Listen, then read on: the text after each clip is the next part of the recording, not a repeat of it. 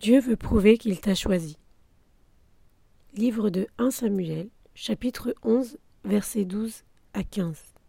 Le peuple dit à Samuel Qui est-ce qui disait Saül régnera-t-il sur nous? Livrez ces gens, et nous les ferons mourir. Mais Saül dit Personne ne sera mis à mort en ce jour, car aujourd'hui l'Éternel a opéré une délivrance en Israël. Et Samuel dit au peuple Venez et allons à Gilgal, pour y confirmer la royauté. Tout le peuple se rendit à Gilgal, et ils établirent Saül pour roi devant l'Éternel à Gilgal. Là, ils offrirent des sacrifices d'action de grâce devant l'Éternel, et là, Saül et tous les hommes d'Israël se livrèrent à de grandes réjouissances. Saül venait d'être sacré roi par le prophète Samuel et présenté tel quel au peuple d'Israël. Vous retrouverez le récit dans 1 Samuel 10. Cependant, nous lisons dans 1 Samuel 10, 27. Il eut toutefois des hommes pervers qui disaient Quoi? C'est celui-ci qui nous sauvera? Et ils le méprisèrent, ne lui apportèrent aucun présent, mais Saül n'y prit point garde. Ce n'était donc pas tout le monde qui approuvait le choix de Dieu. Dieu peut, peut vous avoir désigné pour accomplir une mission donnée, sans que vous ayez forcément la faveur de tous. Même si vous n'avez pas besoin de chercher l'approbation des hommes, il arrive que Dieu tienne quand même à donner aux uns et aux autres les preuves de votre élection. Pour ce faire, il permettra des situations difficiles où vous serez la seule solution, afin que le monde reconnaisse que vous êtes vraiment élu de Dieu pour une telle mission. Ainsi, même si l'onction royale coulait déjà sur Saül, ce n'est que l'attaque de, l'attaque de Nakash, l'ammonite, sur qui il eut la victoire, qui révéla à ses compatriotes qu'il était vraiment celui que Dieu avait choisi comme roi.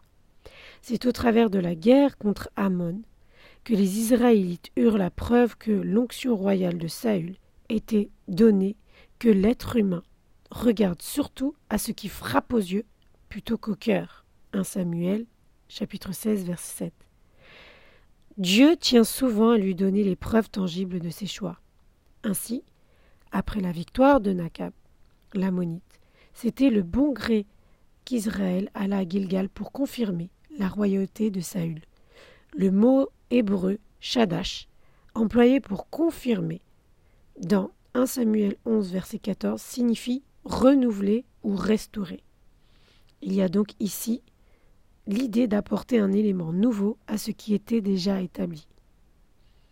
Mais que peut apporter l'être humain de nouveau sur ce que Dieu a déjà fait?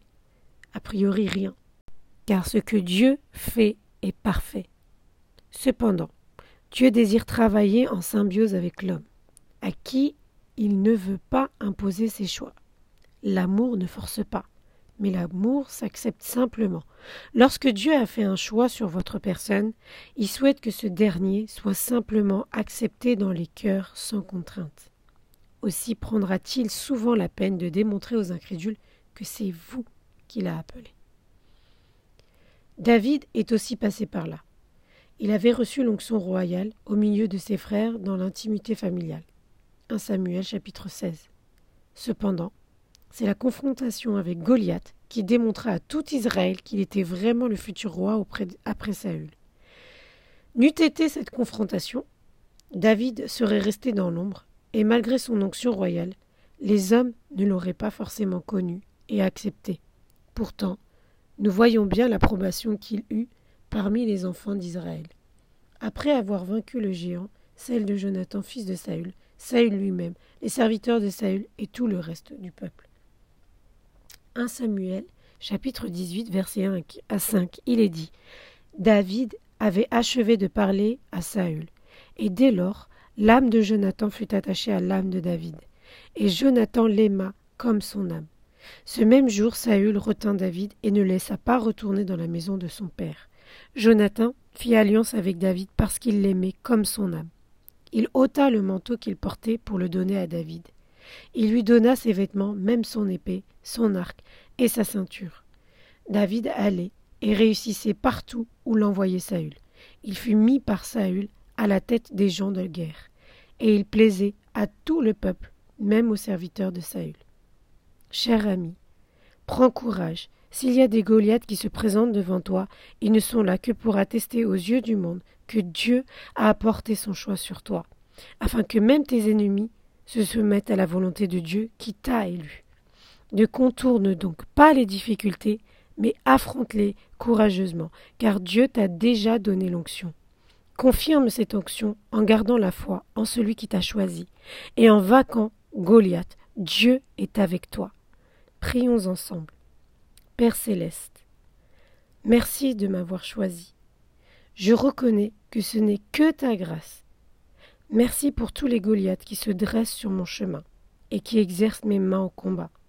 Je décide de les voir désormais comme des simples moyens par lesquels tu vas prouver à ceux qui contestent tes choix souverains que c'est vraiment moi que tu as appelé. J'ai prié au nom de Jésus-Christ. Amen.